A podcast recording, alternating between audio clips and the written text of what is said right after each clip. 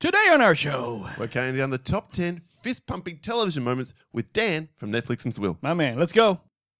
Show me that list again. Show me that list. Don't pick that horror, baby. Here's a rom com counting down one to ten. This list is ready to begin.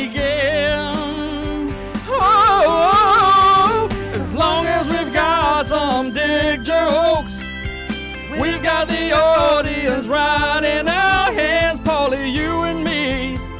We gotta be the luckiest dickheads. You know that we're assholes as long as we keep on listing. We can take any topic comes our way, asshole week to week. Suck my dick. We got each other sharing the soundboard and bowl.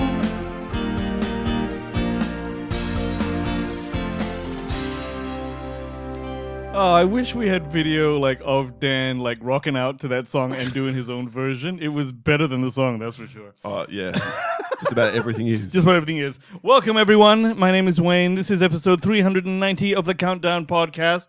And uh, Paul, you can go ahead and talk your name now. Welcome to the podcast of Countdown Movies and sometimes television in order of awesomeness, so you don't have to. And yes, my name is Paul. And today, this topic came about as a result of Dan saying, you know what you should do? Dan being the Dan from Netflix N Swill. Dan? You should do the top 10 fist pumping television moments. And we thought, yeah, that's like a great idea. Sounds That'll great. be fun. Fucking hell, it was hard work. Dude. But anyway, first of all, welcome to the show, Dan. What up, Dan? I was drinking water, and then I didn't want to laugh and spit like all the water over everything. So you know, uh, that's what took forever. Uh, Shalomi, nice to see you again, son. What's It going is. on? Been a while, but uh, good to have you back. So What, what have you been up to? getting DMCA'd by Netflix. Yeah, You know, so just I that, saw. just What's that, that? Just that small thing. What's DMCA? do, do tell how Netflix have taken it, gone to war with Netflix N Swill. what? So we, our Instagram account got banned for uh, impersonating another person Oh, or account or something. Yourself.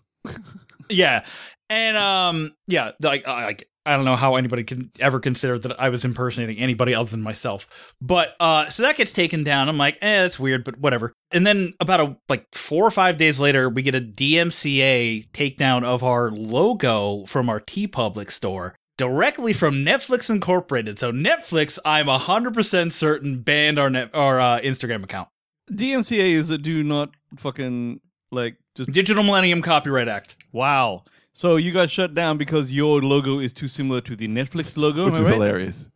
I I can see Uh, the logo. it in it. uses Um, the word Netflix. Uh, and has a big red N in it. So I, I get it, but like also I've sold at least a dozen shirts that have that logo You are on it. totally impacting on Netflix's bottom line. So, look, they do need it these days, Paul. so how long before you come Hulu and Hooch? uh, no. I don't know what streaming service it would be. It'd probably be none of them. But no, Netflix is fine. Right? Netflix is perfectly fine, guys. Prime and Don't- Poontang? Prime and Poontang. Um, No, Disney it and wouldn't be Prime. Disney It wouldn't be. It wouldn't be Prime. It wouldn't be Disney. It wouldn't be uh, Apple. That's already covered. Apple you know, every covered. Well, we- we- every we say six weeks covered. or so that gets six weeks covered. is generous. Six months. Paramount and penis. Sorry. Okay, fine. We're Pa- gonna get. I- uh, Paramount, yeah, maybe Paramount might. All right. Well, other Paramount than the fact that PCP. It might be hard to win that war, we wish you all the best with it. Dan, how did you come up with this topic? yes. How indeed? Oh fuck! Oh fucking no, man. I, I messaged you about this like two months ago, and you were like, "Hey, we got to put this off for a month because Wayne has to do something else." I'm like, "Oh, okay." And then I forgot the entire story. So that's it. I just DM'd you one day. I was like, "Yo, dog, do this," This and you were sounds like, good. "Hey, that sounds cool. Do you want to be on the show?" And I went, "Sure." And this was a really hard topic. So it took a lot of back and forth, a lot of thinking, a lot of writing notes on my phone as I went through the course of the week, and then A lot of trying fuzzy to order the shit. Man. Yes, Woo. fuzzy logic googling and things like that to try and get this shit around. But no, we'll see how we go. Um, but I, I, I'm reliably informed that we aren't ready for Dan's list, ladies and gentlemen. informed by Dan himself. Apparently, it's just That's true. The Chizane. So so uh, pre- prepare yourself, and we'll get into the list on the other side of the segment, which kicks off every episode. It's called the recount. Who wants a recount? Who? Who? Who? Who? Who wants a recount? Who? Who? Who? Who? Who wants a recount? Who? Who? Who? Who? Who wants a recount? that's right, folks. It's the mailroom mail room. Paul is here. Last week's topic was the top 10 college films or college movies, Uh-huh. and the voting count is in 56 votes. Somehow I fell over the line again. No, you- you've been winning like a whore. To 39%, so 34 votes to 22. Uh, Mark Bryan asked the question Is the Wayne voting block on holidays over the past First of all, they never existed, so the answer is yes. No. Troy Spinner, the man who collates the list every week and sticks it up there so people can read them, says, Paul, colon. Okay, so the brief is movies predominantly set in college. Wayne, colon. So anyway, there's this poker movie called Rounders, right? It's not. He- That motherfucker is in. that is in college, man. There's shots of him with other students and the professor and taking a class. College, y'all. So Luke Alexander had you back. I'll vote Wayne this week for Rounders and for knowing Dead Man on Campus. Word. Joey DeCallo of the So Is podcast. Do check him out. Said PCU and Happy Death Day. Paul, it is. Josh Ragland also called you out for OC. The movie Orange County, as much as I love it, isn't really a movie set at college. Paul. Bullshit! The entire second half of the movie is at the college. It's at night, but it's at college. I don't know, man. I- I'm just telling you what the hey, listeners are hey, saying. That's cool, man. That's cool. By the way, you've won 78 weeks in a row. no. Uh, roughly 73. I think you'd won about six in a row, and maybe I'm getting close. Maybe yeah. four or five in a row. Mina Harker, okay, Dan said, another Dan said, Paul, four weeks in a row for PCU and Happy Death Day. So Four. Yeah. there you go. And, and finally, Julio for the Contrarians voting for Paul because Wayne stretched the brief like he was trying to hook up with Sue Storm. Yeah, it's uh Dan's a little confused there. I don't know that I was stretching the brief. No, I, or- I, I get what he's doing, the, the Fantastic Four Four, thing, yeah. but like Yeah. Sue Storm isn't the stretchy one. If Wayne was trying to hook I up was with fucking anybody Mr. stretchy, Fantastic. he'd have to be opening that asshole. That's right. For the third time today. so there you are. It's a victory. Thank you to all who voted. And uh, we'll see whether Dan can take it out this week. This will be a hard one to vote on, I think, because there's going to be some left field pulls from all, including me. I will not be No, the point of this today is out. just There ain't fun. no Yes. fucking way. I have already resigned myself to the fact that I will not win this list. You have a very specific audience, and this list does not not, hit this specific audience. Well, I also have resigned myself to not winning, so let's just see how it goes today. Good luck, Paul. I don't, I don't know, like, you, like being the favourite, but uh, but here we are. Then okay, my list. When you hear a couple of mine, you'll be like, what? But let's do it. Let's just get into it on the side Good, of this good. music cue. The top ten fist pumping television movies.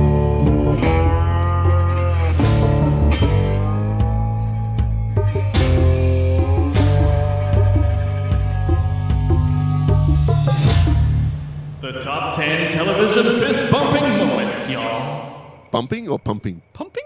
Pumping. I want to say pumping. It was pumping. Okay. Uh, if it sounded like bumping, I meant pumping. Excellent. Is the topic of this week's countdown. Let's not dick around any longer. Let's throw straight to our guest for his number 10 and what is going to be the greatest list of all time in the history of the show. Dan, what do you got? train. So, we, we said no sporting events. Now, this might cause some consternation because this, to some people, is considered a sporting event. I consider it uh, the longest running drama television show uh, that I've ever seen. Uh, I'm, of course, talking about Monday Night Raw. Uh, I am talking about Dolph Ziggler on April 8th, 2013, cashing in his Money in the Bank contract to win the World Heavyweight Championship. Yes, that's What right. in the we name of. God's vagina is Monday Night Raw? Is this wrestling? This is wrestling. Like wrestling has finally come to the Countdown podcast. Everybody, I hope I know I know you're all very excited about this. This is a, this is a great time for all. Yes, Dolph Ziggler was one of my like one of the wrestlers I really respected growing up. Or growing up, I think it was like in 2013. I was fucking like, how old am I now? 32. Uh, so I'm I'm 33 now. So I was 22. So yeah, grown up Have you always Uh, dug yeah. wrestling? Have you always been that guy? since like I was like 10. Really? Okay, I'm so old that I used to watch WWE, son. Like WWF? Hulk- Well, What, F, F? WWF, WWF. yeah, F. Yeah. Sorry. I, I caught the tail end of F. So you're Hulk Hogan, Randy Macho Dog. Man Savage, yeah, like fucking Andre the Giant. No, no, all that shit's in your like before your time. I Yeah, see. yeah, Wayne, I'm 33. and basically, he's like, You're killing me, Smalls. Eh, shut up, bitch. So it's No, I, no, I, I didn't say that. Um, the soundboard's stupid. yes, it is. Uh, and you're stupid for pushing buttons. Oh yeah, oh yeah. I feel like I'm taking crazy pills. I have that. Now, Very you can clear take as many crazy pills as you want. Right, It's you're the dumb a thing. Exactly. because the one of the six people the world doesn't like is on the show. One of the six, my beautiful asshole. The other hundreds of people who cry out to that! the They're doing that to piss me off. They don't like it either. That's probably true. But yeah, Uh, so I've been I've been with wrestling since like okay. So setup for wrestling. I I basically had to. Uh, it was whatever night my dad wasn't at band practice. Uh, I, is the night I would watch, or was not the night I, I would watch. Like sometimes he practiced on Thursdays, so I'd watch SmackDown. Sometimes he practiced on Mondays, so I'd watch Raw. And um, but like this is at at a time where like now I could watch it because I'm an adult. Like Whenever I before, my dad was just like, "Hey, fucking don't put your brother in a submission hold. Neither of you." Don't fucking super kick each other. I like you're not watching wrestling because I don't want you doing the moves on each other. We did the moves on each other anyway. We are watching it in their fucking bedroom. It didn't matter. Of course. But like Dolph Ziggler, a wrestler I really respected, uh, had had this contract that was basically like, hey, you get a free world championship match whenever you want. So he cashes that in and on an Alberto Dorito. Uh, I am sitting in my basement watching this Monday Night Raw after WrestleMania, and his music hits, and I freak the fuck out. I'm like, oh my god, they're gonna have him win. And then uh, it looks for like a second he's going to fucking lose, and I just went, I'm gonna fucking kill somebody. Except it didn't because he won, and I was so happy. It was like that was like one of the better moments I've had as like an adult. It was just like watching wrestling and capturing that joy that I felt as a child. All right, I'm, So, in- I'm yes. intrigued now. When I was young, okay, when you hit Mhm. someone in wrestling, you stamp your foot on the floor and you sweep Yes. right past his face. still- same thing, right? Same You thing. still do that, yeah. Is super Yeah, kick much uh, the same as well? Super kick, you slap the leg. Slap the leg and then okay, and then obviously is Yep. Vince McMahon still the guy, or is this a whole different thing? Uh, v- okay, so Vince McMahon had a scandal where he was caught using company funds to pay off women he had affairs with. oh man, so what wait, company wait, wait, wait, wait, ousted wait, him because please. of that. A scandal in real life or a scandal in In the, real life. in the scripts of the Oh, show? In real life. All right, okay. He was actually plowing women and then getting paid like, oh wow, okay. Oh yeah, he's been doing that for years. But yeah, he he was using company funds in order to pay them off.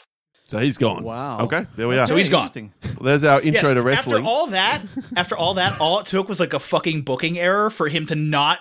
To, all he had to do was use his personal money. He instead uses the company money. It's like Al Capone. Al Capone does so much shit over the years, and he does. He gets away with it. Tax evasion, Tax gone. fraud. That's Yep, it. Yep. All right. Well, there we are. All right. That, that's uh, an unexpected number 10. Sounds like we get a few more of those coming along. Wayne. Do you want to Most take us def. your Many. number 10? Sure, here's my unexpected number 10. Everyone, there's a TV show, no longer, but called Sesame Street back in the day when I was a youngster. Dan did spit his drink that time. I, I don't get I it takes almost real did. something. okay, so now, you, you're too young for this, Dan, obviously. Paul, you Sesame aren't. Street still exists today. No one's too young for Sesame, Sesame Street. Street. what? No, I, I It's all- it's over. no, I, I vividly took vacations to Sesame Place Oh, really? Nice one. as a child. Yes. Okay, well, this is it. Is that like a rip-off of Sesame Street? No, Sesame Place was their theme park in Hershey, Pennsylvania. All right. Okay. Who knew? Yeah, that's a bit Yeah. cool. All right, that's probably kind of cool. Okay, well, check it out. Back in the 80s, there was Big Bird, okay? And Big Bird used to have a friend called Snuffleupagus, Yep. okay? Snuffleupagus was like a hairy motherfucking, like, like elephant or some shit, all right? Woolly Mammoth. Woolly, yeah, but no tusks. Yep. So who knows? Yeah, kind of. right? So anyway, he would always turn up and he, he sounded like a fucking crackhead. Hi, bird. Need some crack, bird. Okay, he was like that, okay? So he was like. he would actually walk around and they'd be friends and chill. But then for some reason, every time someone else in the cast, like, you know, Mr. Looper, Mr. Hooper, and all the other people would turn up, he'd say, Oh, hey, check out my friend Mr. Snuffle. And he would just fuck off. He would just leave. And for the for seriously, seasons and seasons, everyone's like, Oh, Big Bird, you've got an imaginary friend, you big yellow cunt. And just like they would just totally like not believe him. And I was like, this is very upsetting. Because first of all, Snuffleupagus is being a cunt by just leaving. That's very rude. And also, everyone thought Big Bird was insane, and he actually got pissed about it. And as a child, I'm like, motherfuckers! And then one day, the producers decided to fucking address it, and everyone turned up, and Snuffleupagus turned up too, and they all apologized to him. And I'm pretty sure Tina Fey was in that group. I'm not sure why, but everyone was there, and I was like, "Yes, everyone knows now." And they said, "Sorry, Big Bird. Now we'll now we'll we'll believe everything you say." Uh, and it was very liberating as a Okay, child. all So that's my number ten. When Snuffleupagus became real.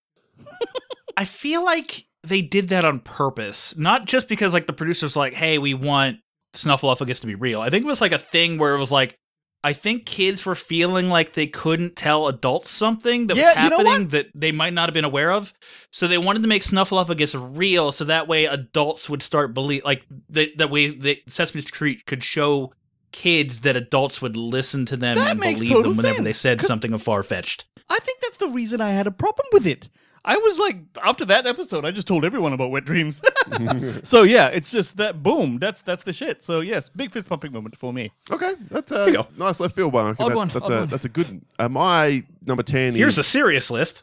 Well, yeah, I mean, it's, it is serious, but it's also so far over the top and ridiculous that it's just not something you expected to see on television. I don't think you watched this show, even though I told you to, Wayne. And Sure. Dan, you probably not even heard of it. It's called Gangs of London, which was out a couple of years ago.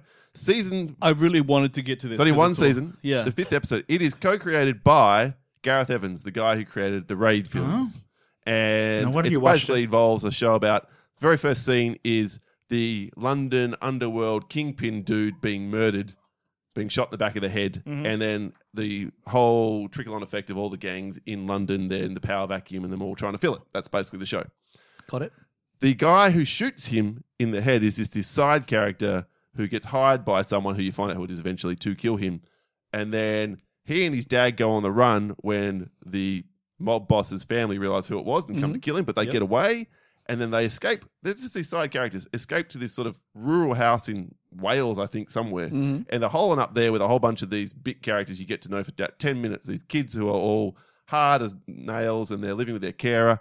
And then this whole group of mercenaries turn up, and the best fucking battle in TV history ensues. Really? Because it's directed by Gareth Evans. Gareth Evans, Gareth It's like Evans, watching yeah. an episode of The Raid for 15 minutes. And I was like, oh my fucking Really? God. Is it guns or just guns, fucking punching and kicking, and they mercilessly mow down virtually every person you've come to know in this while they Oh, that's fight why for their Paul loved lives. it. It is fucking awesome. D- can you say? Oh, you don't say, but like obviously one one team emerges Yeah. victorious. The, Okay, da- the dad and the son are the, are the through line here, and you you find out their fate basically, what goes on in the here, and it's just it comes out of nowhere, and it's just this action shot in the arm for a show which has already had two or three big fight scenes. how many ep- how many episodes? Ten episodes. 10 episodes? season. Yep. All right. Second season's coming by the end of the year or the start of next year. They're not sure yet. So I'd say get on Gangs of London if you haven't already. But this is such a, if you're a fan of the raid, this 15, 20 minute battle, which basically the second half of the episode is this whole big fight.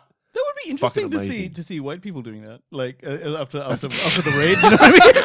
Like, like you expect Asian folks to be able to fight like that, but the, the white folk, oh shit, you know, I think what you're trying to say here is they don't, we- they have probably better, uh, they're taller, Paul. No, I'm saying. it- better protection and insurance and Yeah. unions. That's and- right. No, yeah. Less tenements, more of a city. Yeah, I get it. I'm Asian, everyone. It's fine.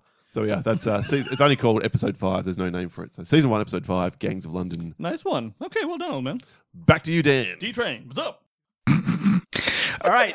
Uh, it's already. Weeb time, boys. I hope you're ready for Weeb, the Weeb list. That's right. Uh, get ready for Oh, nothing yeah. but anime for a bit. What's weeb?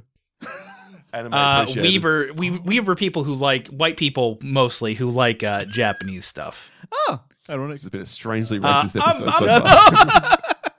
Big time anime fan right here, except for when they sexually exploit uh, underage girls in animation, which uh, you know Well, none always like that. terrible. Half the time, which is why I like a lot of shonen anime because shonen is more action oriented and therefore less girls to sexually exploit. okay. Great. Good Less to itty bitty right. titty. Uh, so, so instead, let's exploit uh, a 16 year old uh, who who's dead and has to uh, fight back uh, against this uh, entire soul society in order to save the woman that uh, he's become very good friends with. Uh, this is uh, from Bleach. Ichigo Kurosaki activating his Bankai versus uh, Byakuya uh, Kuchiki. Good. Wow. Excellent. I Yes. can, I can Paul, add so Paul much to can't this say any of those words. Go on. okay, so so basically the the story is that Ichigo is this like spirit demon killer. sure. and uh Rukia, the the girl he's saving, gave him her, her powers. He couldn't give them back for some fucking reason. So because of this, the Soul Society's like, Rukia, you're a criminal, and she's like, okay. And then uh Byakuya is her uh, brother, and he has this sense of duty towards the Soul Society in order to kill his own sister because that is what the law says to do. sure. So uh, Ichigo's like, uh, fuck that. The law is stupid. So I'm going to fight you. And it seems like Byakuya is going to defeat Ichigo again because they fought earlier and Byakuya just totally wiped the floor with Ichigo uh, until Ichigo activates his hidden power, which is known as his Bankai. Uh, it transforms into this very slender sword. Shut the fuck up, little bitch. Please bring it, yo, bring it, bring your bonkai, Right. motherfucker. Uh, it- he activates his Bonkai. It, it makes this sleek, like katana looking sword, and it like triples his speed, and now he's able to actually keep up with Byakuya. It's a cool fight. Great stuff. Bleach is a good anime. Everybody go watch watch more anime, everybody. I promise. Can you tell us Uh, who it's wins good the stuff. fight? Yeah, who's the fight, motherfucker? Uh, oh, Ichigo wins. Yeah, okay, like, come all on. right, right. 'Cause He's, otherwise you're he not is the protagonist. Protagonist. Well, Yeah. there are a lot of words there. I think they all made None some of which you understand, which is fine. But yeah, when whenever Ichigo transforms and gets his new Bonkai, uh, great, great moment because it was like, oh, this man is fucked now. I used to have a bonkai lying, lying around here somewhere, but then I gave up smoking. So, um, Uh. uh, okay. Well, on that bombshell segue, oh shit, I'm next. Okay. Uh, yes, everyone. My mhm, number ten. nine. is- Nine. Nine. Nine is from a show Paul and I used to. In fact, we became friends over this show, ladies and gentlemen. Oh. It is Cheers. Oh, okay. Cheers, okay? So check it out. Here's what happened in Cheers. If anyone doesn't remember, Ted Danson was Sam, and they used to have Shelley Long, who was like the, the love interest, and then she fucked off for some reason and did a bunch of shit movies. And then they replaced Faded her. into obscurity. Exactly. They replaced her with a Yes. normal sized Kirstie Alley. And what happened was, right? It was a while ago, people. Okay. And the, the whole You deal know was. me. I see a pair of thick, weighty Oh, breasts, you, and Nipple, all nipple, logic nipple, nipple, flies nipple, out the nipple, nipple, window. nipple, nipple, nipple. Okay. Now. That's all it's about. on the show itself, what happened was they were the love interest for a long time, but then later on, it became this thing where Rebecca accidentally left a cigarette in the bar and it burned the whole fucking bar down. Ooh, yes. And Sam owned the bar, and he's like, I have no life insurance or, or whatever. I just have this bar. Ruined his whole life, screwed shit up. Finally, he goes to, she, she has to admit it to him and say, Look, Sam, you didn't do it. It wasn't wiring, it was me. He says, Get the fuck out of my bar. He just mm-hmm. shits all over it. Says you screwed up my your life, and you're gonna screw up my. It was a horrible, horrible scene. We were like, oh my god! It was in front of all the other cast members too. We were like, ooh. And then finally, like sort of towards the end of the episode, she comes back to him and says, I, I don't. We don't have anything to say to each other. You said some things today you can't take back. You really hurt me. I know what I did was terrible, but what you did was worse because you did it on purpose. I don't want to see you or this bar ever again. Here's all the money I have. It's in an envelope. But bye. And as she walks out, it's silent, silent. And he goes, you want your job back? She, yeah, I do. She just runs back in and like kind of hugs him. I was like so happy about that man. I was like, they're back. and I didn't. And I, oh, well, this is back in the day where you weren't used to losing your show because if they leave, the show's over. That's that. But we were like, oh shit! Now Wow, it came okay. back, so I kind of loved it. So I was, al- I've always had that in my head. What can I say? Oh, that's a very personal moment. Lives rent free. Lives Yeah, rent free. yeah, I guess these are all very personal moments, hence the Yeah, obscure well- running around nature of this list. Absolutely. It So ain't- there you are. I've got something not dissimilar, or at least there, but it's not this one because I'm sticking with fights. oh yeah, you I'm gotta sticking with fights because Daredevil season two did their one shot uh, Yeah. corridor and then down the stairway fight to Yeah. trump season one's fight, and that's the the, Yeah. The season two. This one. the season two one. And Oh, the reason yeah. is because Season you were two. waiting for it. I was right. I Yes. was waiting for Correct. it big time. And when it started, so he's got this. Uh, the Punisher and him have had a square off, and he's the Punisher's Mm-hmm. taped a, a gun to his to his uh, hand, and the other hand he's got the chain that he was bound with, and it's hanging off, sort of wrapped around his arm and hanging off. And he walks down, and the whole group of bikers are coming up, who the Punisher tried to shoot, are coming upstairs to kill him. And he confronts them all in this corridor, gets this old guy to safety. And then I realized as the camera swung past him, here we go. And that was the fist pumping moment because then we had three minutes of just fucking awesomeness as he Stairwell. takes. Yeah, he gets so it wasn't it wasn't down the the hallway. corridor. Hallway Yeah. plus stairwell. Yeah, then down the stairwell, and there's a couple of stunts here which I, I don't know how they did it. Like it must have been CG augmented because he's literally ripping people off with a chain and knocking them down two flights of stairs or to fall flat on their back in the middle of a staircase. Would have killed any person. Oh yeah, and then pan back up. Yeah. And then boom, straight back up to what it's, See- really, Well, really impressive. Paul, don't forget, he's also knocking out lights with the chain Yes, he as he's walking. Uh, I know this because I've recently watched this scene for this exact countdown. This is not on the list. Ah. This close. scene is not on the list. Oh, but Daredevil one. is on the list. Excellent. But that's yeah, awesome. this it was between this scene and and the actual scene that's on my list. That Looking forward to hearing which one it is then, because yeah, for, this one for that. Kick dick, kicks ass, sets you up perfectly. And that whole they're doing it again is just my fist pumping moment. So Have you, director um, Yeah. Marc Jobst did that Um, particular scene. Very nice, and I I'm gonna now watch it again just based on that because I've I I uh, much like Dan I think I've got the same one on my list. But season two, episode three, New York's finest. uh, now has everyone been watching She-Hulk? I know you haven't, Paul. First episode last night, actually. Okay, what'd you think? It's all right. Okay, all right, okay. So uh, Dan, no She-Hulk. No, the- I've I've tapped out on Marvel. Yeah, fair enough. Okay, on the very- I'm not far by way. just slight spoilers.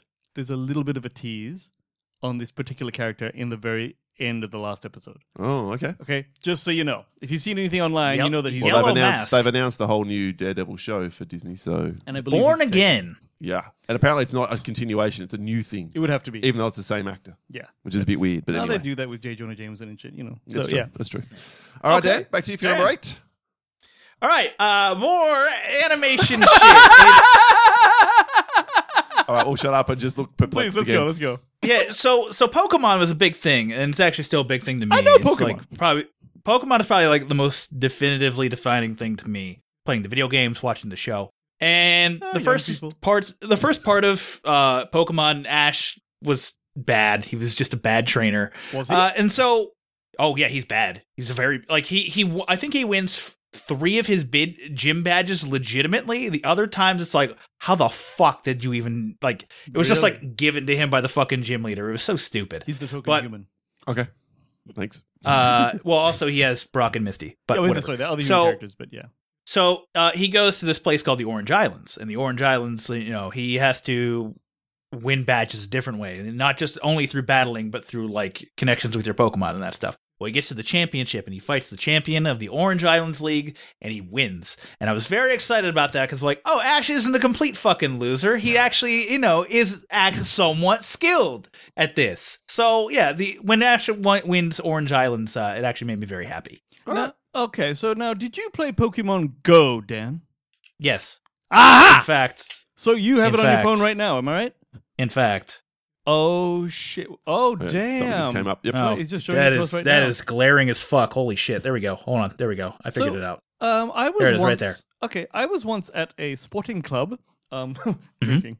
Uh, I wasn't playing sport, but Sure. um, it was a tennis club, and um, Yes. this dude walks in. He's like a he's a he's a millennial or something. He walks in and he goes, "Um, sorry, I, I- I just got there's, there's just a Pokemon over in the corner. I gotta go get." And he walks through all of us, right, and just like puts his phone over there, and the augmented reality says there's a Pokemon there, and then he fucking walks out. And we just look at each other, going, "That motherfucker hasn't got a route ever." Like it's just like it's just amazing that, that it took people over, man. Like people were doing, they were running around parks and shit. Uh, Yeah, yeah, Oh, absolutely yeah. did. Oh, it was yeah. In 2016, that game was crazy. Yep. That summer of 2016 was bonkers. There's a park in Perth called Kings Park where there was rumored to be a Pikachu or some fucking rare one, right? And just it was full of little cunts running around with their phone. we, we live Those fucking little cunts. Yeah! I live 1k from the river, and I vividly remember one rainy Sunday afternoon when you would normally see maybe three or four joggers and a couple of riders out there. It was 500 people wandering around these two or three spots, What all the running up because clearly there was something special going on with it. We're all with their phones out around the Pokemon Go time. so, Holy shit! it oh, it was crazy. It was a crazy fucking time. So clever for whoever invented it. yeah, very, very much so. All right, thank you, Dan. Is, uh, do we have more anime to look forward to? Oh, oh yes. Of course we do. All What right, good. question is what kind of question is that? Okay. More wrestling to look forward to. Well, uh, Uh, no more wrestling. I, I chose I chose one wrestling thing. That and uh, I will say uh, a beautiful brown bald Asian man once said, "Make a good first impression. Make your number ten stick out." and that is why wrestling went first. I understand completely. Um, okay, well, my number eight's a That was more you. I was talking Yes, about it's- you, you son I of know, a bitch. I know. That's why I said I Okay. understand. But the way you said it was, yeah, I kind of agree with that. yeah. That- hey, that guy's really smart. I'm ironic. He does sound like a beautiful man, though. Um, okay, my number eight, more contemporary people. You've all heard of this one, and it's a pretty. Uh, it's it's you know it's it's you knew it was coming. Friends. yes. Okay, We Now, did know it was coming. There's a lot of things happening with Friends. You could pick a few here and there, but the way that I went is when you might think it's when Ross and Rachel kiss for the first time in the cafe after all these seasons of will they, won't they, yada yada yada. It's not that one. My fist pump moment is when they kissed the second time. You see, what happened was after they were about to get together. Chandler went and made this list of pros and cons about Rachel, and then he foolishly printed it out because it was the '90s, and they were like, "Woohoo, Bluetooth!" And then like, um, she grabs hold of the list and it talks about how she got fat ankles and she's a little spoiled. Fat ankles. I know. That's what they're trying because they're trying to pick up like things. And she's like, "Oh my god!" And by the way, that's the death knell. If you tell women she got fat, anything is over like Clover Sun, you ain't getting shit. So then, like, she fucks off. It destroys right. everything. Everything's like there's like all these episodes, whatever, in between where they just don't talk to each other, all kinds of shit. But then finally, they all get together and they're watching this old video, and it turns out to be an old video of Ross, who back in the day when he was a youngster was like was going to take Jennifer Aniston to the ball because her date didn't show up, and then at the last minute, her date shows up, and he goes, oh, and it just completely destroys him, and everyone sees, my God, that's a horrible moment. But then she walks over and kisses him right in the goddamn face. But when it happened, there was this triumphant music going on. Mm-hmm. All the characters were happy, and fuck Yep, me, gotcha. I was happy. Gotcha. Can see where that was. I was happy, I man. got something not dissimilar, but not from Friends on my list. so- Ah, good because we like it when people fuck, Paul. like we like Well, it when they fuck. It's like will they, won't they? They, you know, these good sitcoms really play with that for a long time and stretch it out as long as they can without going too far with it. Because once you go Mm-hmm. Too far with it, it loses its luster. Right, and at some stage you gotta fuck, yeah. right? And then it's like, okay, so what do we do after the fuck? Exactly. What's the post fuck Correct. seasons like? yeah, and you normally that's where shows go downhill. Normally, Usually. normally, But sometimes, yeah, Friends didn't though. It was till a while later. in your opinion. Yeah. sure.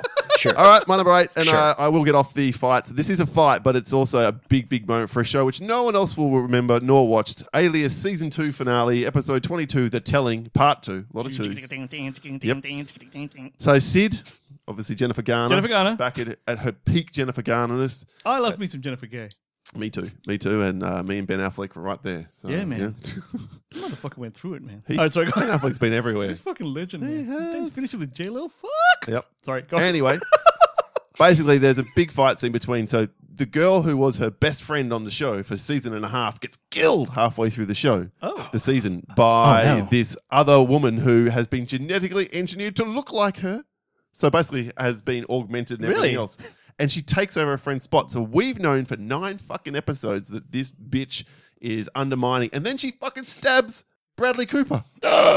And you think he's dead too, although he does come back later. But anyway, you, at that point in time, he's dead in the show. You think he's dead because she finds his body in a bathtub, and then You don't she stab Bradley realizes Cooper. who it is, and they have this big King Dick fight directed by J.J. Abrams. This this particular Is this episode, the African American girl? yes, Yeah, yeah, Yep. I've seen this scene. And it's Um, not bad for a for a TV show. yeah, it's not bad. If you look at it now, you sit there and go, Look, there's a couple of punches that don't like land, but some of the the throws across the room, whatever else, really, and you're just like, kill this bitch. And then finally, when it looks like Sid's going to lose, she's been the absolute shit pounded out of her. She manages to pick up the gun and blasts Allison Francie into into oblivion. Three shots, boom, boom, boom, and then she falls unconscious. And that was like, yeah. And then you're like, what the? f-" And the little button on the scene is. Then she wakes up and it's two years later and the whole world's changed and they reset the show What happened? because she, you don't know, you find out later on what happened. But Tell me what happened.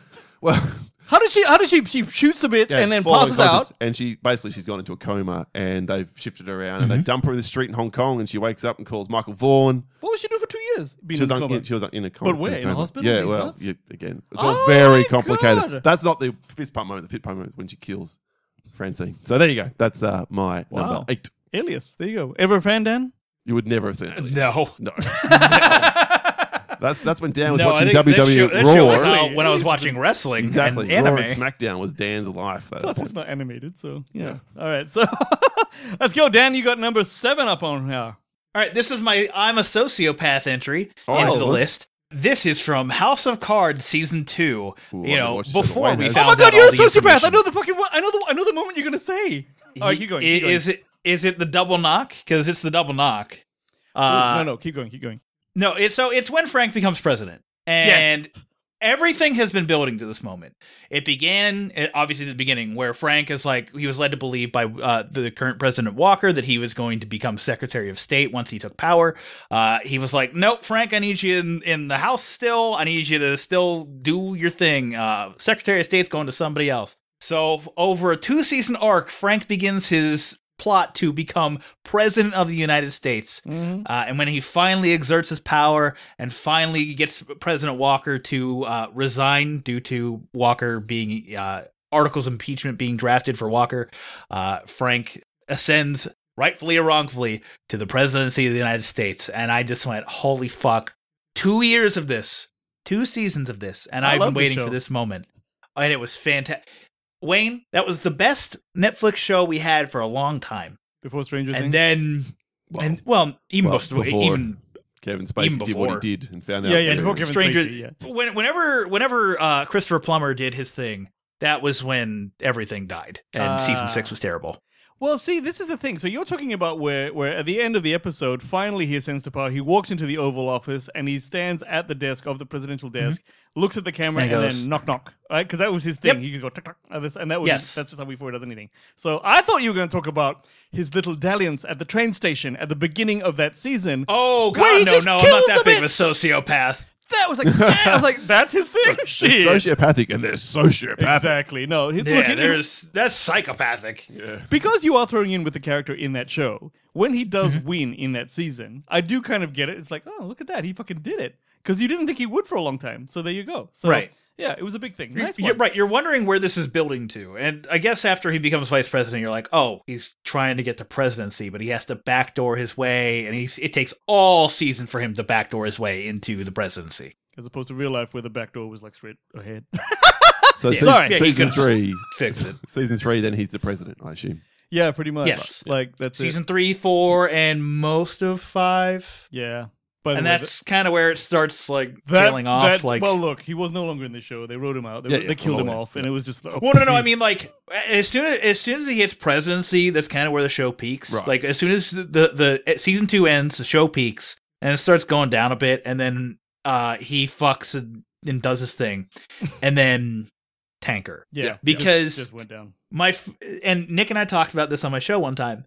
But basically, they were like, "We're we're we're got to move on with the show from uh, Kevin Spacey." And then in the first episode of the sixth season, all they did was refer to him as the former president, Frank, blah blah blah, That's right. no fewer than two dozen times. And it's just like, shut the fuck up if you're moving on without him. Former President Frank Underwood. That's right. Just jumps around. It's good. Yeah. Okay. Good one. Interesting. Interesting pick, my man. That's over to you then. which Okay, is my seven. man. Yeah. Okay, so here's a show that Paul put me onto when we were kids. I mean, it's an old one, but if you're a geek, you know this show. It's Firefly. Yeah. Firefly. You know this, Dan? You know Firefly? All right. Yeah? Yes. He nods. Yes. All right. Okay. Now, there's a scene where um, there's this eff- undercover sort of like agent guy. His name is Lawrence Dobson, and he's got like he's he's pursuing Simon and River Tam, who are the uh, refugees that are being housed by the Firefly groups, like you know, gang This is of the first. rebels. Well, this is meant to be the pilot episode. We actually screened as the That's second right. episode. Exactly. Yeah, so it's supposed to be the first one. So he gets captured by the Firefly crew, but he escapes his quarters. He beats up the Shepherd book guy, and then uh, he tries to contact the Alliance unsuccessfully. And long story short, the whole towards the whole episode, it's him climbing around, and Malcolm Reynolds, fucking Nathan Fillion, is off the ship. He's away, right? He's doing some other shit, and then he comes and through shit that goes on in the ship, which is landed and it's just there, he's pulling a gun on people, and he's like, tr- you know, tries to seize the ship while holding, uh, I think it's Kaylee at gunpoint, and.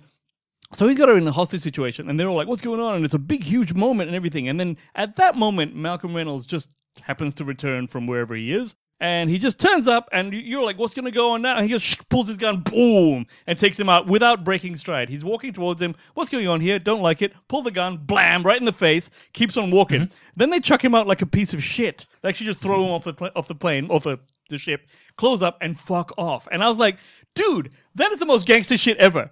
You walk into a situation, you're like, you normal people would be like, oh, what's going on here? Let me negotiate. Dude, you don't have to do this. He's like, fuck you for Christmas, blam. And it was the shit, man. I was like, that's the shit. If that had been the first episode, we'd have known that Malcolm Reynolds is the kind of guy who kicks people into.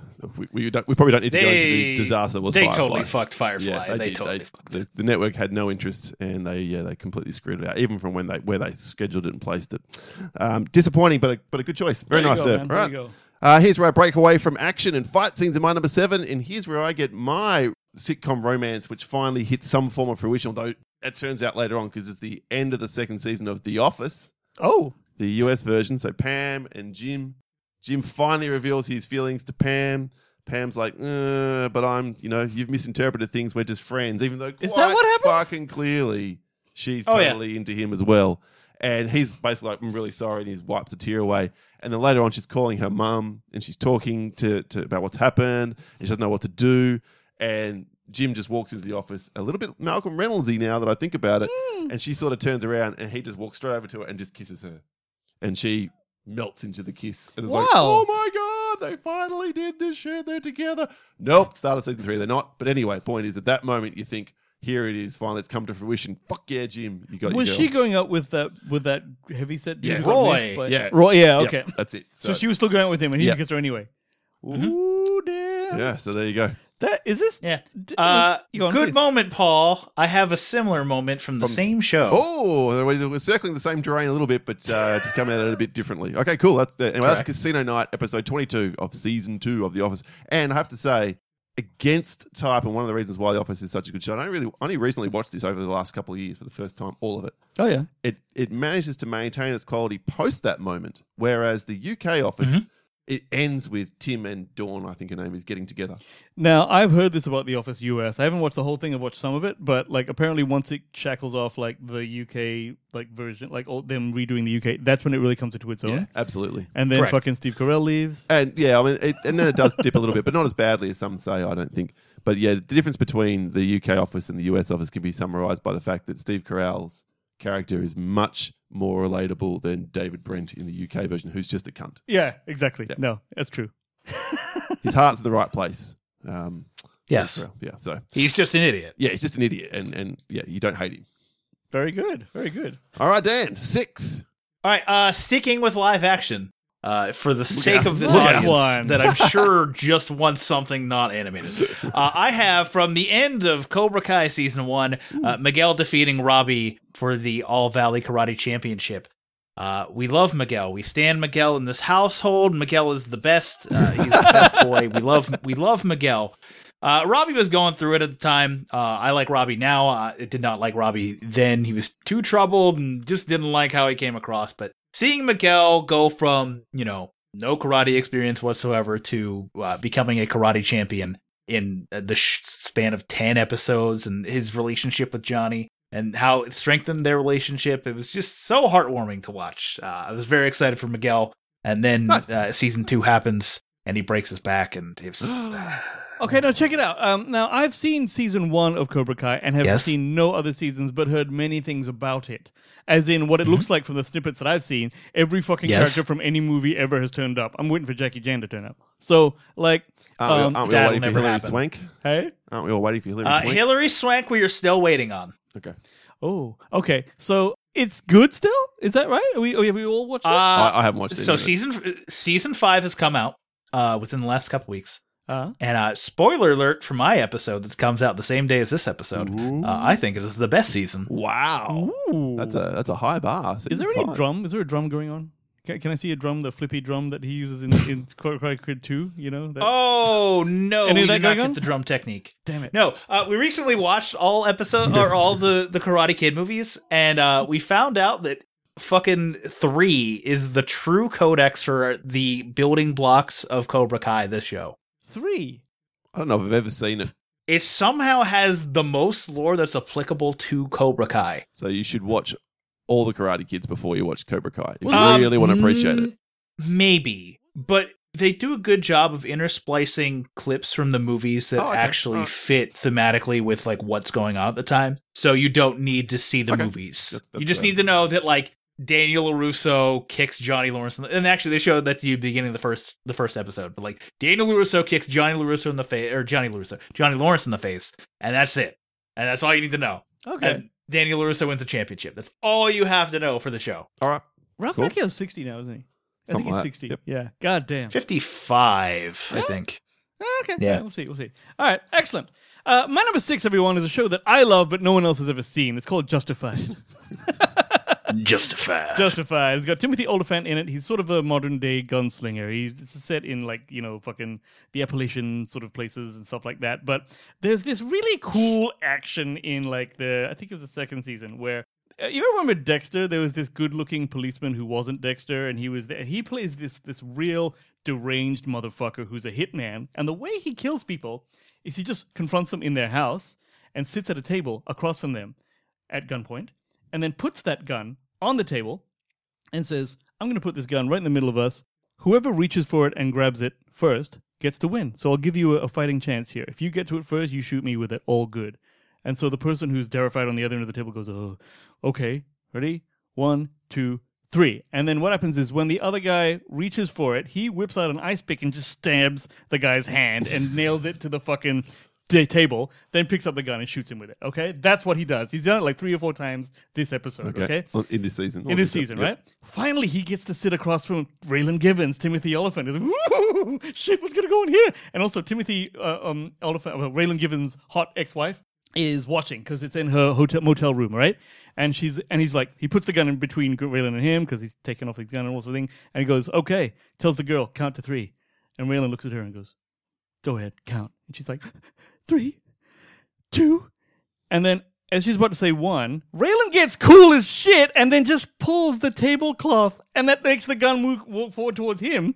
The guy goes to stab it, misses the fucking gun. Raylan grabs it, shoots him right in the dick. Boom! I thought, oh, motherfucker! See, now this motherfucker was cool because he's smarter than these other bitches, all right? And that's why I was fist pumping like a motherfucker because, yo, Raylan Givens is the man. He can, he can he- he's wearing a 10 gallon hat and pulls it off. Forget about it, man. Everybody loves Raylan.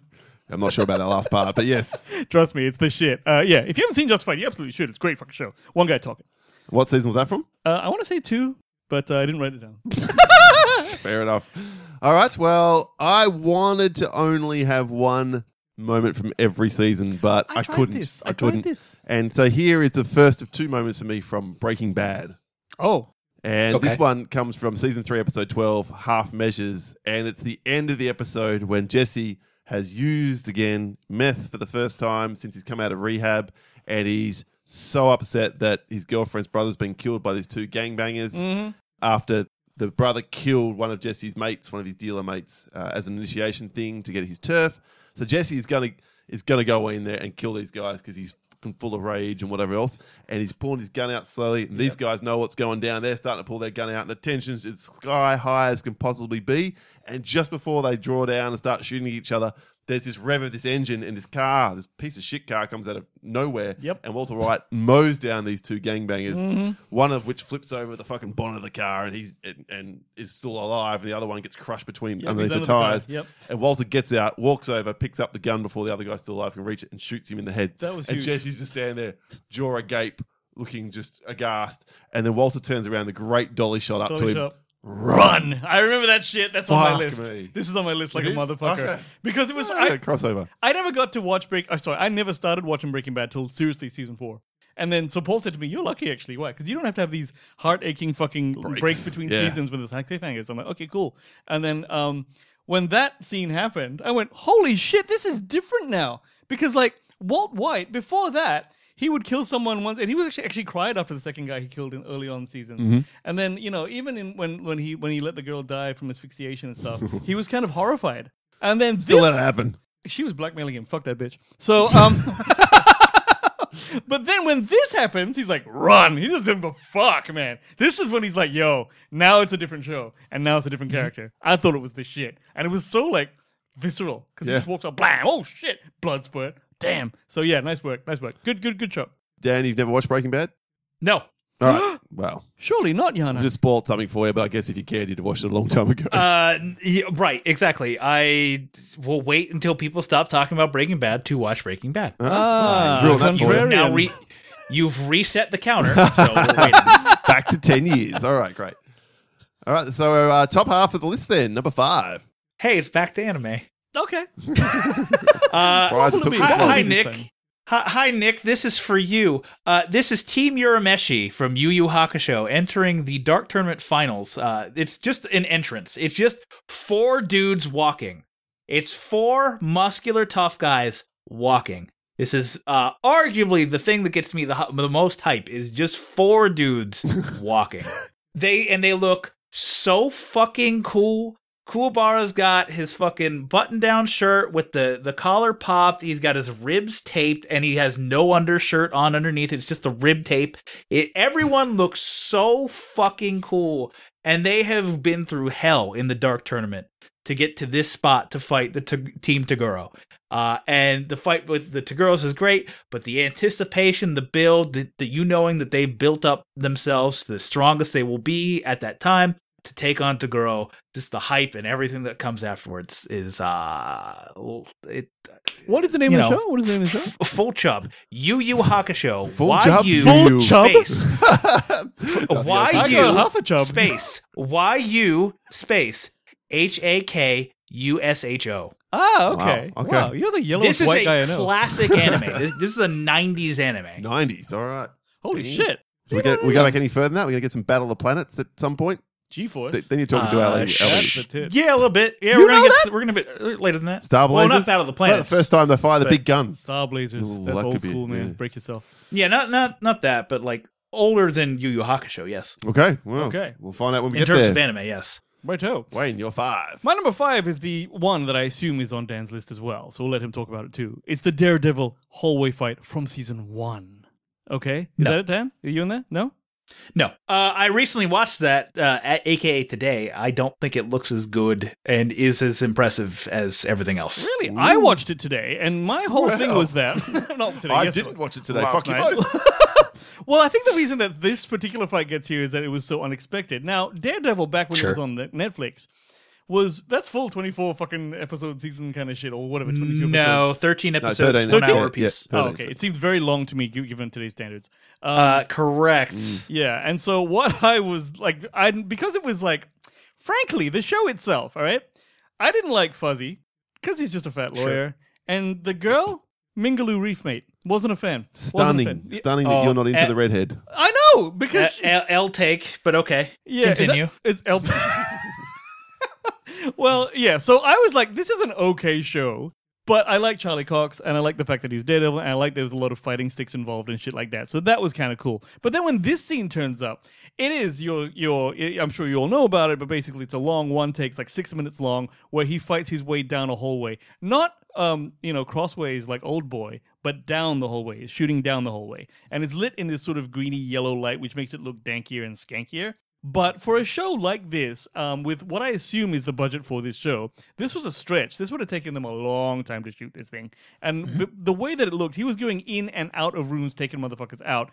And there was one cut, which was not presented as a cut, but it was really, really well done. And I was like, just like freaked out. And the thing is, I think I was freaked out at minute three. I was like, I can't believe this is still going. And that was only halfway through. So I was like, holy turd. This was like, I don't know. I, w- I think it was around minute three I started punching the air going, this has kept on going. This has kept on going. And you know how much we love one shots. We do. So um, uh, I think I was, yeah, because it was unexpected, it makes my list at number five. So, yeah, All right. there you There go. we go. So Dan's got different ones. We got different, three different Yes. moments from different Daredevils. That's great.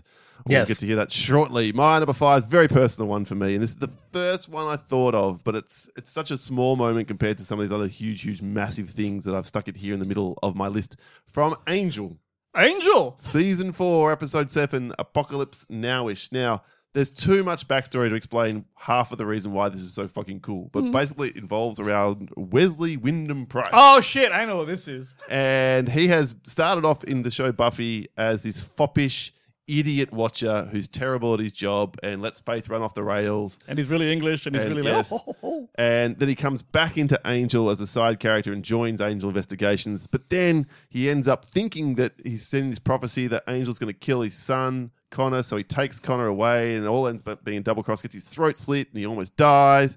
And then he's banging Lilah, who's cosplaying as Fred. Now, let's get to this, all right? The reason Wesley became cool Mm-hmm. halfway through the show or whenever it was is that he he he he, he got rid of the fucking three piece suit. yes. He got rid of all the tweed. Yep. Right? I don't know. Did he get rid of the glasses or do you still have them? No, he's still wearing glasses. Still wearing glasses? Okay. I Sometimes. think he got better frames, right? And uh, then all of a sudden, he's the fucking Marlboro man. He's wearing like sort of zip jackets. He's wearing fucking bomber jackets. He's wearing like Got jeans, stubble, stubble, the way. all that shit. But Um, more importantly, for the first time in the history of this show, when they're fighting this big, huge demon called the Beast, which has arisen, and they all go to attack, and everyone's getting their ass kicked. Angel gets his ass kicked. in fucking- slow motion, I might add. Yeah, Lorne gets his ass kicked. Gunn gets his ass kicked. Wes is like, fuck this shit. Busts out two pistols. Two fucking big ass like in 1911s. firing Boom, them, boom, boom, and then drops that and pulls out a shotgun. Yes, that's what made it Yeah, cool. man. Because he fires and he's out from both pistols, and we're like, oh, that didn't. wo-" Then he drops them, and slow mo brings up this big 12 gauge. We're like, oh, this motherfucker's got a thousand. And he's guns. actually winning. And if he hadn't have got too close, and then the beast grabs the gun and throws him away. But he's the only one literally standing at the end of the fight, and he helps Gunn away, get away. And Angel's watching the rain of fire come down, pulling the, the big stake out of his throat. And man, that was some. That It was actually the, was the peak of his rise from being shit to being awesome. Again, So- slow mo bringing up a gun. Forget about it, especially when no one else had a gun. Yep. Why didn't you just bring guns? yeah, that's true. But anyway, that's my moment. Uh, as I said, personal one. Don't expect you to have seen Angel Dan. You're too young yet again. and besides wrestling. So yeah. Yeah, that's true. I haven't seen Angel. All right, number four for you. Number four, this is my office clip. Uh, it's in season three when Jim asks out Pam. Aha. This is where it becomes permanent. This is why I don't like like your moment's fine, and I respect that. However, however, it is not permanent because But at the Jim time- fucks off to the Stan- Rod Is it Stanton? Albany Stamford. That's Stamford, it. The. Stamford office. He fucks off to the Stamford office for the beginning of season three, uh, and eventually the Stamford office gets consolidated into the Scranton office. They have to work together again. We have to work all the way back up to Jim is ready to go. Uh, I think he's ready to go interview at a different job, and he comes back. He's like, "Hey, you want to go grab dinner?" And she's like, "Yeah, I'd like that." And then you know, Jim leaves. She ca- camera cuts back to her. She's just like fucking geeking out so hard, and uh, you're just like fist bump. He's like, "It's finally fucking happening," and it finally fucking happened. It finally happened. They didn't blue ball us like at the end of season two. They're they're finally doing it. The problem with my my problem with this scene is I always felt bad for Karen because she did nothing wrong. Right. Rashida Jones's But- character, and I was like, Yeah. oh, she she's a, she was an awesome girlfriend, and she's just basically Yes. Jim. Yeah, so I guess that put a So little was bit she of a taint on doing the Jim, Scene. and then he switches to Pam? Yeah, Really? He They dumps- he break dumps her. up Yeah. first. But they break up off camera, which is one of the, some a lot of these big moments sort of skip ahead in the office. Like, you're like what they're together now, Mm-hmm. or whatever's going on. Not so much Pam and Jim's case, but certain other characters hook up and break up off Right. camera. All right, So- Paul. So my question for both of you men is: What kind of guy are you? Are you a Pam guy or are you the Rashida Jones guy? oh, Rashida Jones. Oh, for sure. Really? Yeah. Really? Yep. Oh my God, Rashida Jones is beautiful. Yep. If No, if no, we're true. talking about like it, it, like actually in person, like Rashida Jones. Yep. Rashida Jones straight Million up. times. Hmm. Yes. I'll probably tap Pam. Jenna Fischer looks nice, but like Rashi- Rashida Jones. I like them cute white girls, you know. So, um, All right, there Excellent, we go. excellent. Nice. Well, One we one we recognise. Woo! From Yay. Dan's list. Good. Hooray! okay. Well, my number four is I love this. I'm a nerd. I hope you're all nerds too. It's the end of Sa- uh, Mandalorian season two, the finale. okay. Okay. All right. So everyone, Oh, check it Dan's out. got his head in his hand, so he's Wait not- a minute. Does does Dan not like the Lorian? I fucking hate Star Wars. Fucking please! You like some fucking anime, but you don't like the wars? Go call him Jim Jarmusch. Correct. Damn! All right, well, look. Hot damn! Give me a sec here, Dan. Let me see if I can just get to you. Or- You know Take what? I your can't time. get to you. I You can't won't. get to you. I I can't. know what this is, but you All right. won't. The rest of you humans who like Star Wars, because you should, we're talking about the end of this episode where there's uh, the the whole Mandalorian crew, including fucking Din Djarin and fucking the you know the the, the UFC chick and fucking Baby Yoda are all on this on this uh, ship, and it's being popped. And it's you know they tried to take out these clone trooper motherfucking robot droid motherfuckers who are big and fucking huge and can fuck anything up. And they got them off the ship initially, but then they all flew back and came in and they're like, uh oh, we're now locked in the cockpit here and these things are going to come and kill us. So they're taking out the door and everyone's shitting their pants. And then they see in the distance this fucking X Wing fighter just kind of turns up and they're like, oh great, there's one X Wing fighter here. We're saved. Huh. Turns out, people, a mystery Jedi gets out of that thing and just finger fucks everyone, man. Like he just comes out, busts out his green saber, chops all them bitches up, and then like saves everyone in the most kick-ass badass way ever. And let me tell you, people, Dan, I understand, but for everyone else, this is the problem. this is the problem with the last three episodes of Star Wars. Everyone thinks that like Luke Skywalker after after Jedi, he's supposed to be this badass word to your mother, like you know, okay, and he and he, and he becomes like he gets his own Jedi school and shit. So you know he's a motherfucker, right? But then in the last three episodes, you never see any of that shit. All you see is the closest you get end of the Last Jedi. He fucking FaceTimes the fucking like all the entire like Imperial fleet, and then like does a fucking dance or some shit, and then dies. I'm like, what the fuck? What is this shit? What he should have done is he should have been Luke Skywalker turns up and just fucks the entire army, all the Imperial walkers. and dies in the process. Yeah, well, that would have been way better because Mace Windu did that in one of the animated shows, and it was really, really cool. He could have done that shit, but no, he didn't do that. So here, I'm actually seeing him be a badass, and he didn't hesitate for a second. He just said, "Oh, I'm gonna turn up here and kill everyone," and then I was like, "Woo!" And then at the end, you see R2D2. I'm like, "What's up, the hook?" A lot of fist pumping for me, but then again, I'm a Star Wars fan, Dan. Ah, all right. Well, no, no one else. yeah. Look, I, I, I saw that on a couple of people's lists, and I understand why it's there. For me, yeah, I'm not as big a Star Wars fan as you. I'm obviously Yeah. a bigger one than Dan. Yeah, so yeah, Dan's just fucking somewhere in the middle. But yeah, I get it. I do. All right, my number four. This show, this list could be ten moments from this show if you wanted to. Top 10, Ted Lasso fist pumping moments. I knew you'd have some laughs in here. Go so ahead, bro. I'm just going with one, which is probably relatively small by comparison to some of the moments on the show, but it's the one that I literally was just like beaming like a goose, you know, and it may not have been literally fist pumping, but metaphorically was I ever. And this is the scene where in episode eight of season one, the Diamond Dogs, when Rebecca and Ted are going to their local pub and they run in there to Rupert, his name is, but yes, Giles, Giles, from, from Giles, Buffy the Buffy. Vampire Slayer, who's her ex husband. And have you watched the show, Dan?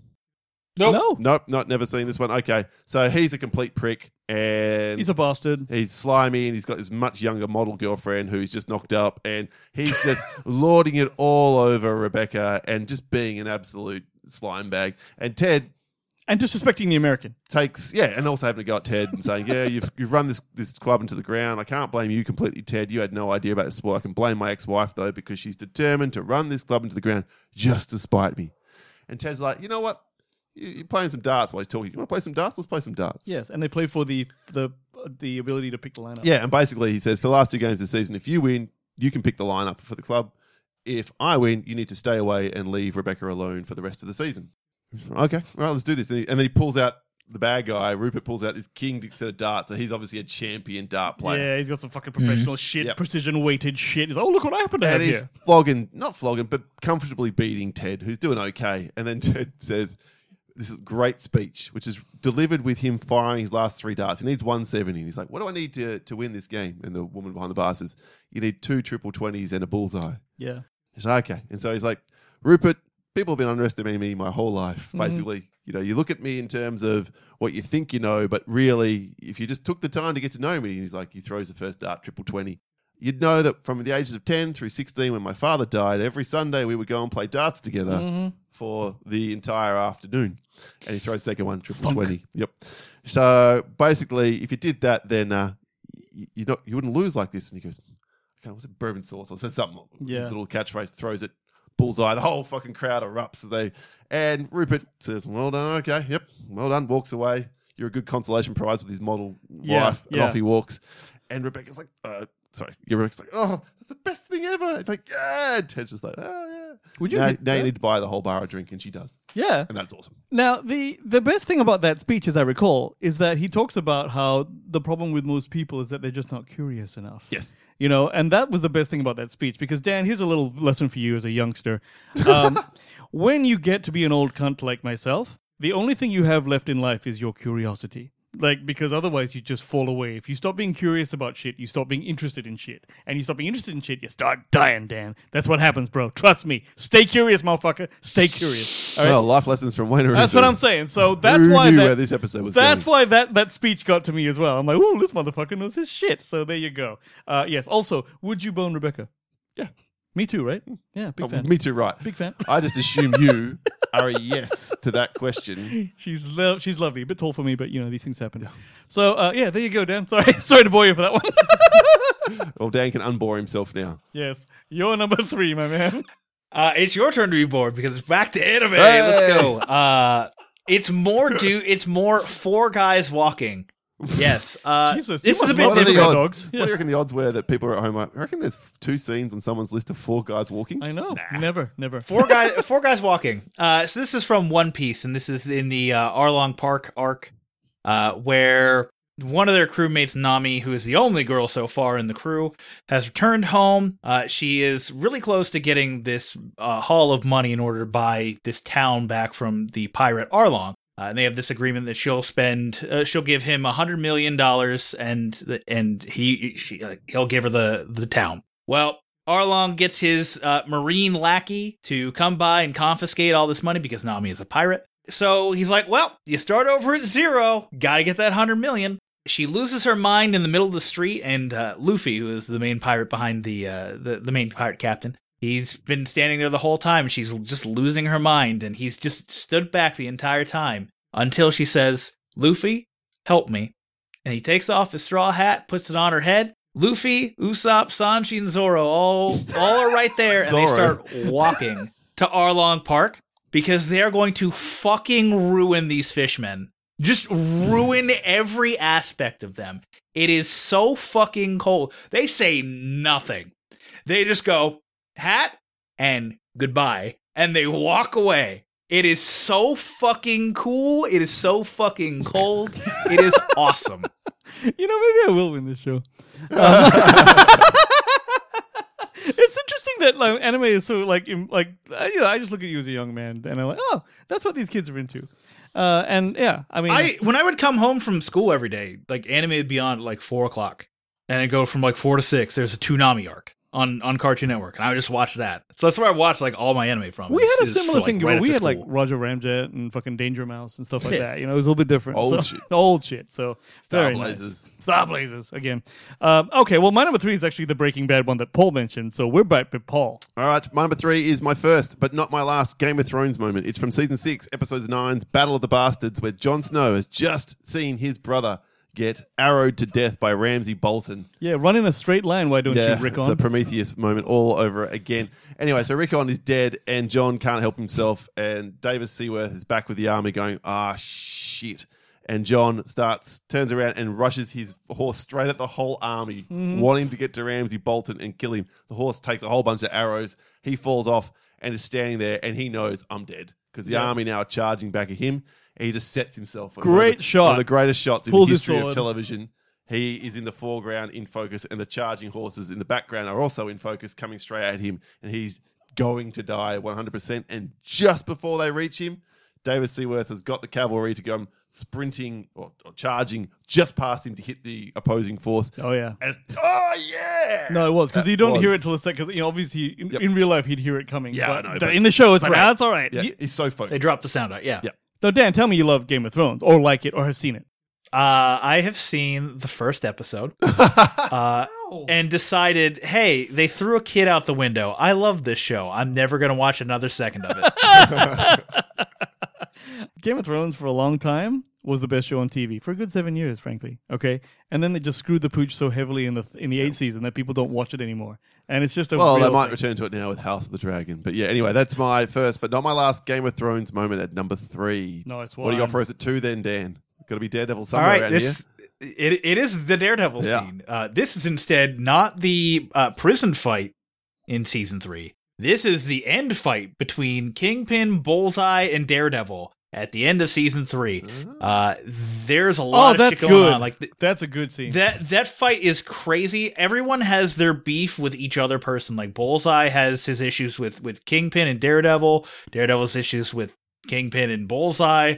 It just comes down to eventually Daredevil and Kingpin because uh, Bullseye tries to throw a dish at like Vanessa and uh, Matt blocks it, and Kingpin sees it. Sees like, well, Mister Bullseye, I am afraid to tell you that you have run in front of uh, a fucking elephant and I will murder you now. so he grabs Bullseye and fucking slams him into the wall, uh, fracturing his spine.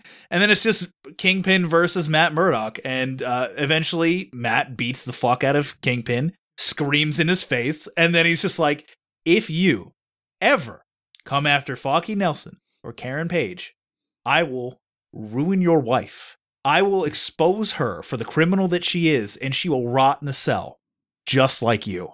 It is so fucking cold. The fight is so fucking good. yeah, it's is insane. it is the culmination of that series, obviously, because it's like the The big yeah. final moment before, you know, the show gets canceled. But like it is everything to that show. It has been building towards that moment, and it was so satisfying. I agree. That was a wicked fight, and it's weird to me how it's kind of like because Kingpin is like this huge, huge, fat dude, but he's superhuman strong, so he can fuck people up, and he Like, can cuts off someone's head with a door, doesn't he? At one yeah, point? at the- and he can, Yes. and, he, and he's quick too, which is weird. And he's almost died a million times in the Marvel shows. Uh, if you saw Hawkeye, I like, yeah, didn't they actually? Um, potentially you should because kill I him? actually think Hawkeye is the best of all the Marvel shows. Paul likes Loki. all right, I don't mind Loki, but I like Hawkeye the most. But um, yeah, he supposedly dies at the end of it, but of course he's not dead. So because he's coming back in Daredevil. But uh, yeah, no, that's a good that's a good moment. Well done, old man. All right, Wayne, you're number two. All right, my number two is uh, well, you'd think Paul would come up with this, and maybe he will. Buffy the Vampire Slayer, bro. Buffy the Vampire Slayer. Which moment? Now, we're talking about. Ah, Actually, I got to tell you this first, okay? Uh, Dan, if you're about to see how the nerd comes out, my friend. Uh, Go for it. Back in the You're day, allowed. back in the day, this is uh, oh look, I can't remember what season it is, but it's one of the late seasons. We were so big into Buffy that we'd go to people's houses to watch it at a watch party, which was not virtual because internet. Uh, and so we'd actually, me and Paul and his girl at the time and some other motherfuckers, Christian, all, all our friends were at someone's house. I can't remember whose house it was, but it was someone's house. We're all sitting there, we're watching it, and it's the season finale of this show where Willow, who is the who is the How I Met Your Mother chick, who is actually a witch in the show, is has gone bad. She's Dark Willow. She's like, oh, I'm just gonna fuck people up, and she starts to fuck up Buffy by throwing like bolts of lightning and shit and fucking her up and stuff. And it's looking pretty grim because it's very obvious that Buffy can't beat Willow. She's become too dark and too powerful, and she's like, now no one can stop me. And then as she's about to do some shit, she flies backwards because some green ass magic went up her asshole and pushed her through the shit. And then, boom, camera pans around. It's Giles, and he's like, "I'd like to test that theory." All right, and I was like. I actually fist pumped and went woohoo so loud that we missed the second line that Giles put together because everyone's like, "Hey asshole, what happened?" Right. So long story short, the, Giles went and got because he previously he had no magic. He actually was imbued by uh-huh. the council to actually get magic, and he's like, "Oh!" And so it was just a really unexpected shit. After that, he actually binds her with his magic and kind of like does that shit. And I think this was the first thing I thought of when her hearing your topic because I'm like, I remember yelling, whooping, and hollering. This is the essence of what you feel whenever some shit goes your way on a show, and they finally give you the thing you want. So um, I absolutely love that shit. And Giles is the shit. Giles is the shit. Like he was like That was awesome. one of my favorite characters on that show. That would have Um, been season six. Yeah, I guess you didn't watch Buffy either, right, Dan? No. No. Wrestling. Come on. wrestling, wrestling anime. That's it. yeah. Can you not tell? Got it, got yeah. it, got it. Very nice. Good. I'm glad Buffy got a representation. I couldn't. I didn't have a Buffy moment on my list because there's just lots of good moments, but there's so many Fake great fan. moments that I I can't pick.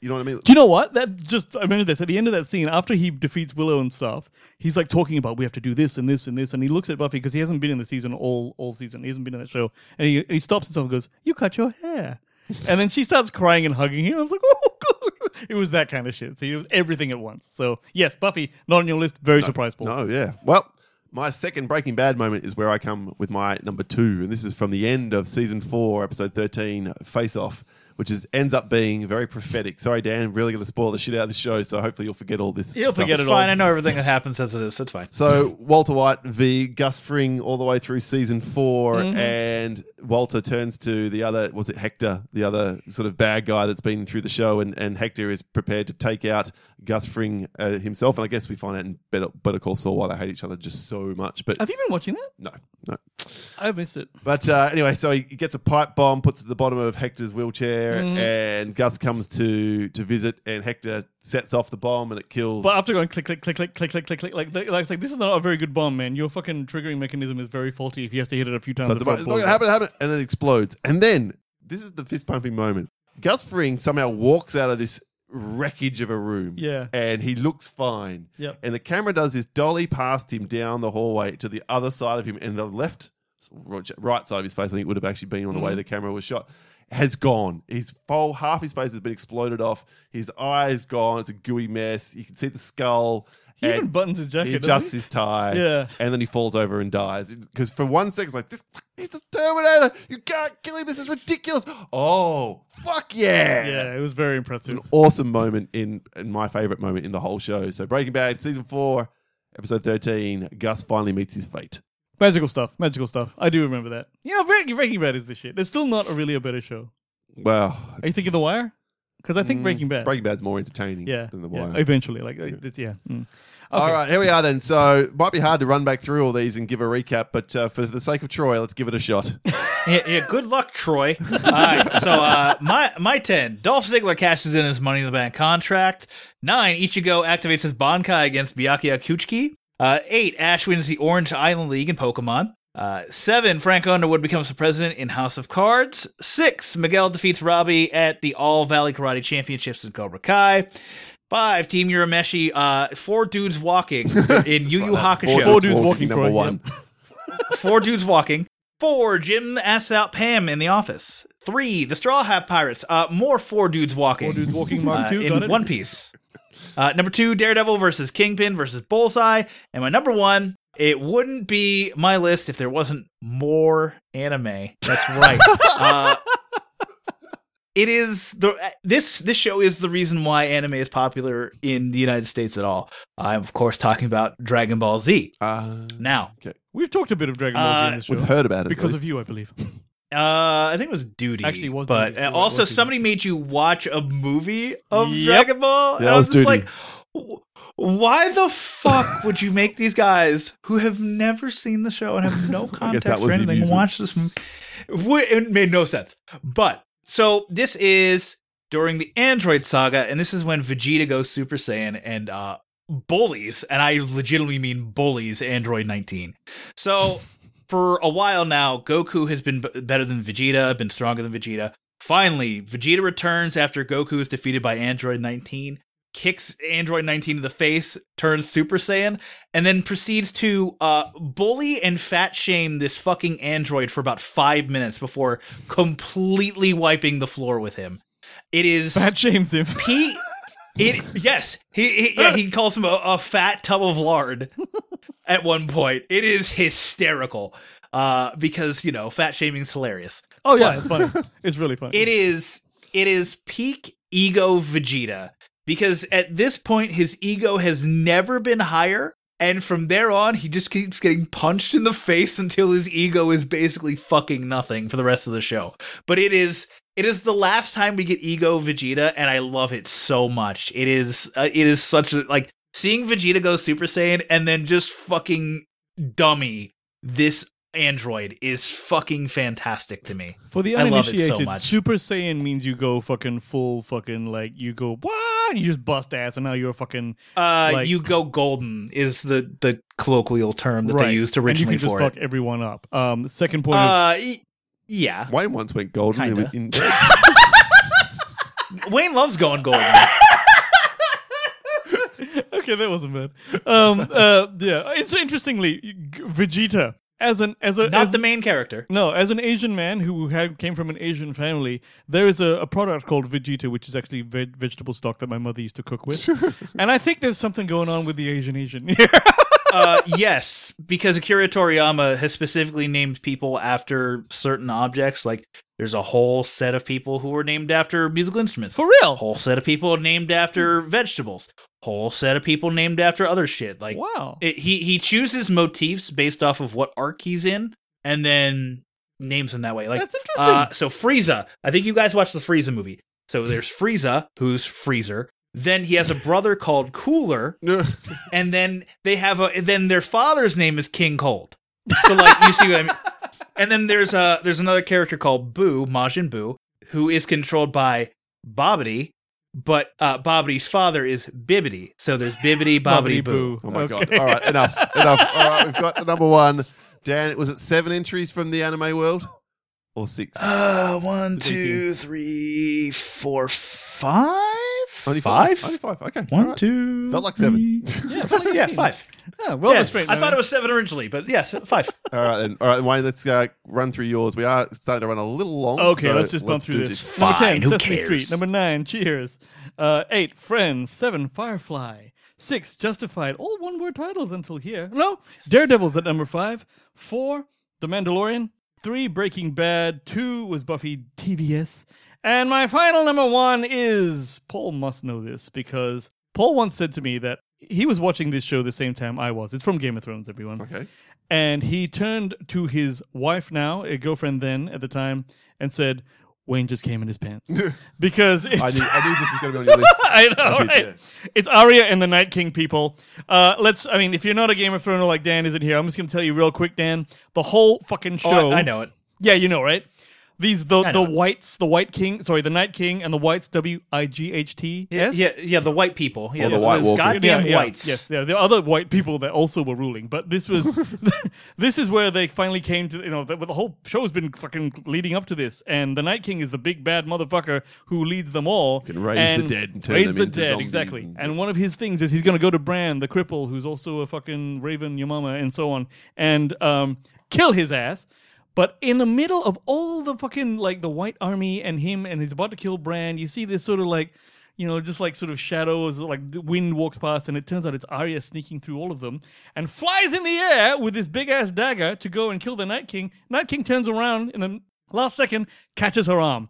And we're like, no, it wasn't gonna. But then she does this cool shit by just dropping that dagger, catching it with the Oh, other hand. a knife drop. Boo! The knife drop, baby, grabs it, stabs this motherfucker, kills that motherfucker. That motherfucker's death kills all the other motherfuckers. She ends the war with one cool ass Captain America esque move, motherfucker. That's how it's the shit. Knife flip, knife drop, all the shit. Sorry I for your did ears, squeal. ladies and gentlemen, on that particular. Sorry about that. On yeah, I, I, I did come though. I'm I'm I'm not shocked now. When, whenever uh, now I understand. I thought she just murdered the dude. I didn't realize she had a knife drop. No, in which knife case, drop, baby. sweet That's like- that's gangster shit. yeah, And they pushed bro, foreshadowed you it. had to get like eight different pairs of pants for that. Forget about it, bro. I mean, I have underwear that still is rock hard from that day. All right, then. Polly, let's hear it. Let's wrap it up from me. Gangs of London Big Fight at number 10, number 9, the Daredevil Season 2 Hallway and Stairway Fight. 8, Alias Season Finale, the big uh, fight there as well. 7, Pam and Jim kissing at the end of Season 2 of The Office. 6, Breaking Bad Run moment. 5, Angel Apocalypse Now. Wesley- hits his potential. Four, Ted beating Rupert Mannion in Ted Lasso season one. Number three, the Battle of the Bastards. Jon Snow's about to die, but then doesn't. Number two, Breaking Bad season four. Uh, face off where Gus Fring finally meets his maker. And lastly, it's boring. I'm sorry, but Game of Thrones is also my number one. Season five, episode eight, Hard Home. Now, in the books, this is referenced but never described in detail, and they decided to stick Jon Snow and put him in the middle of this battle, which is this sort of outcast. A whole bunch of people have gone north of the wall and have set up their own community there, these wildlings, and the Night King's army descends Oh, yes. upon them, and so Jon Snow's in the middle of it, and they're trying to desperately get everyone else onto boats. The dead break through and start killing everyone, and then Jon Snow goes up against a White Walker mm-hmm. for the first time, and he's getting his ass handed to him by this all kinds of powerful shit. But then his sword gets knocked away, and he picks up another sword, gets smashed into oblivion by its blade, and he goes crawling after his sword, picks it up. Which is made of Valyrian steel, That's I might right, which we knew that dragon glass could hurt them, but we didn't know about Valyrian steel. And so when the White Walker swings at him, fully expecting to smash that sword as well and kill Jon Snow, it stops, boom, and there's this moment of pure like shock from both of them. And then Jon Snow whips the sword around and slashes through the the White Wa- White Walker, who turns to Ice shards. Yeah, it ice shards just and shatters. And I was like, holy fucking shit, yes. Yeah, that was the shit. It that was, a literal fist pumping moment because everything up to that point, virtually, I knew of in the books, and nothing was a shock to me. But because this was a new scene and a new battle, and we could actually see how things were going to play out from here, so fucking exciting. And Jon Snow was, I don't care how simple he was. Uh, compared to the complexity of the other characters, I don't care how good Really? he was. He was my one of my favorites in that show. Absolutely. He was Um, fucking awesome. For your information, Dan, if you happen to read the Game of Thrones books and then watch the show with someone who hadn't read the books, you felt very superior. And uh, and then and then when it moved past it, you're like, oh, okay, I'll find out like everyone else. But yes, that was cool. End of that, see, end of that episode, I believe the Night King. Oh, and then like he raises them all up. The He whole, raises- that he just does whole this thing, and all the sequence. people who died just turned like back into undead, and they're like, "Oh fuck, we're fucked." That Anyone who third- dies has that to become a 30 Marine army. minutes is some of the best television ever put together, but crystallized, no pun intended, in that particular moment. So there, that's my number one. Okay, that's it for us. No time for honorable mentions because we don't have time to hear about other lore from uh, anime shows. You sure about that?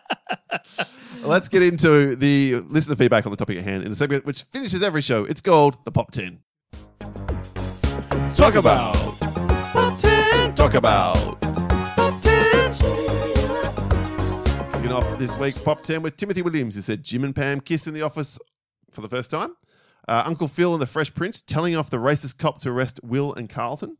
Oh yeah, I remember that. show.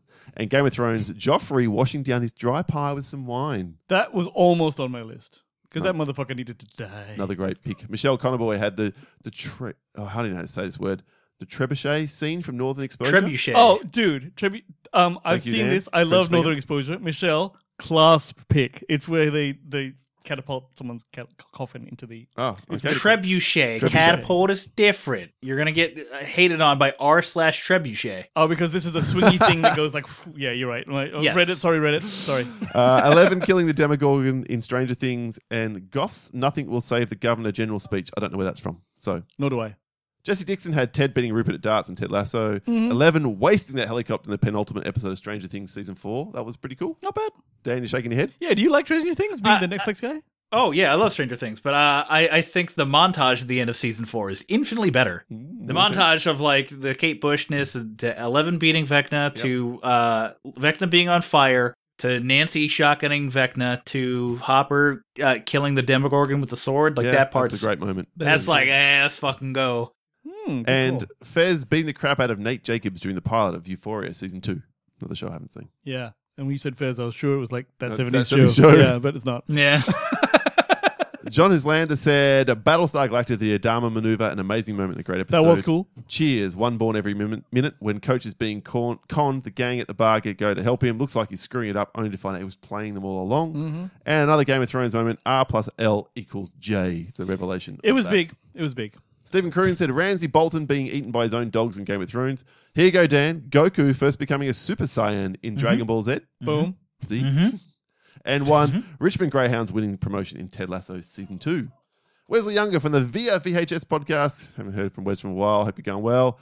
Number three, even though it's really stupid and undermines the titular character, an entire show up to that point, the Luke Skywalker scene in the Mando season What? two finale undermine a thing. is really, really cool. It's great. Even though I kind of hate it. He's, he's Come on, man. You didn't hate it if you put it on here. Mhm. Ballabastards in Game of Thrones when Jon Snow is facing down the stampeding army, and what my brother calls breaking bald when Walter White shoves, shaves his head, sorry, and meth bombs the gangsters and gets his money in season one of Breaking Bad when he throws it on the floor. Which I never got because That was cool. he didn't get affected at all, but everyone got fucked up. Mm, anyway, Anyway, Nicholas Haskins, here he is from Nikolai's Kitchen. Jack beating the shit out of Ben in the season three finale, or really any time Ben got his ass beat in Lost. Uh, this is one also for you, and I think you mentioned this show. Yeah, I know. Yusuke defeats Toguro in Yu Yu Hashiko. Hakush- Hakusho? Ha- ha- Haku show. There you go. Yep. that was worth it. and recency bias maybe, but number one, Soldier Boy. Shut up. And Butcher beating the shit out of Homelander at Herogasm in The Boys. Not bad. Not bad. All right, last few here. Daniel Lowe's had one that instantly comes to mind is Ramsay Bolton being eaten by the dogs. I also say Hitchcock turning up at the end of Brooklyn Nine-Nine and winning the heist. He was my favorite character, and I thought we weren't going to see him again through the last season. Yeah, fair enough. Jason Barr, Rick Grimes going full psycho and biting a guy's throat out in The Wa- Walking Dead. Ramsay Bolton being eaten by his dogs in Game of Thrones again. I think that seems to be the one that comes up most. Mm. And we have to go back, Kate, in Lost. More shock or Fuck than that fist bump, bullshit. but similar energy whenever I watch that moment. Wait. You have to go back. No, Kate's finally hot. She's got makeup on. Fuck off, Jack. Oh, jeez. oh my God. Sam Hurley, congratulations on child number two. Sam said from, of course, movie reviews in 20Q, said when JJ smoked Kilgrave in Jessica Jones. Yeah, no, no reaction. All right. Never Uh, saw. Oh no, that was a good. It's a good Good moment. Number two, everyone's saying how awesome it was when Ramsay Bolton died, but are we forgetting that Lannister's shit got go out in a blaze of poisoned glory? Special shout out to Cersei when she straight blew up the church in That was uh, cool. the fi- second last season. And Daredevil one shot fighting his way out of a hallway in season one. No, wait, the building in season two. No, wait, the fucking prison in season three. There you go. And lastly, from Ashley Gorski, you might know her, Dan. She's just around the corner. Rabbit Ears TV podcast and Dan's live in better half. Are you prepared to go that far? No. I tried, Ashley. I tried. Number three, Jim finally asking out Pam in the office. Number two, Gus Fring getting half his face exploded in Breaking Bad. And number one, from Brooklyn Nine-Nine, Wuntch having to award medal to Holt for the task force success. He gives her nothing and then hits her with, Wuntch time is over. Boom. Did it. Had it both ways. No regrets. Nice one. And that is it for this week's show. Dan, thank you so much for coming on. Tell the good folk, they should know by now, but how they find Netflix N Swill. Uh, assuming that it hasn't been taken down by Netflix, uh, you can find the show at netflixandswill.com if you want to stop the shop for all things Netflix N Swill. Uh, if I find a way to get merch back up, buy some shirts so that way Netflix can can eat my fucking ass when it comes to fucking just Well, they'd be merch limited sales. edition now, I'd say. So yeah, there you go. Yeah, well, apparently, If, if you've got one, a Netflix N Swill shirt, you can sell that for a lot of money. apparently, yeah. Uh, who, who's gonna want that? Who, I don't know, but you, you can do it. Give it a shot. You can do it. All right. Uh, and Wayne, how do the good folk find us? Uh, go to the countdownpodcast.com or search for us uh, in our socials or give us an email at the countdownpodcast at gmail.com. Check out the Facebook List community, which you've heard a lot about today, on Twitter at the Countdown PC, and like and follow the show through Podbean, where we host. And that is it from us today. Thank you so much for joining us. Next week, we're doing a top 10, last 10 So Wayne will have to watch five movies this week. That's what I'll have to. Yeah, that's that's his that's his job this week to sort that shit out. But uh, we'll be back with that. So I hope you'll come back and join us then. Thanks so much again, Dan. You're the man. Oh, thanks for having me. Uh, th- uh, thank you for putting up with this stupid topic in five anime shows. Anytime, my man. That's it for us. My name is Paul. My name is Wayne. Uh, I- I'm here to take up the soundboard spot. Don't play the soundboard, Paul. Don't do it. Fuck you, Fuck fuckball. We'll catch you next time. See ya.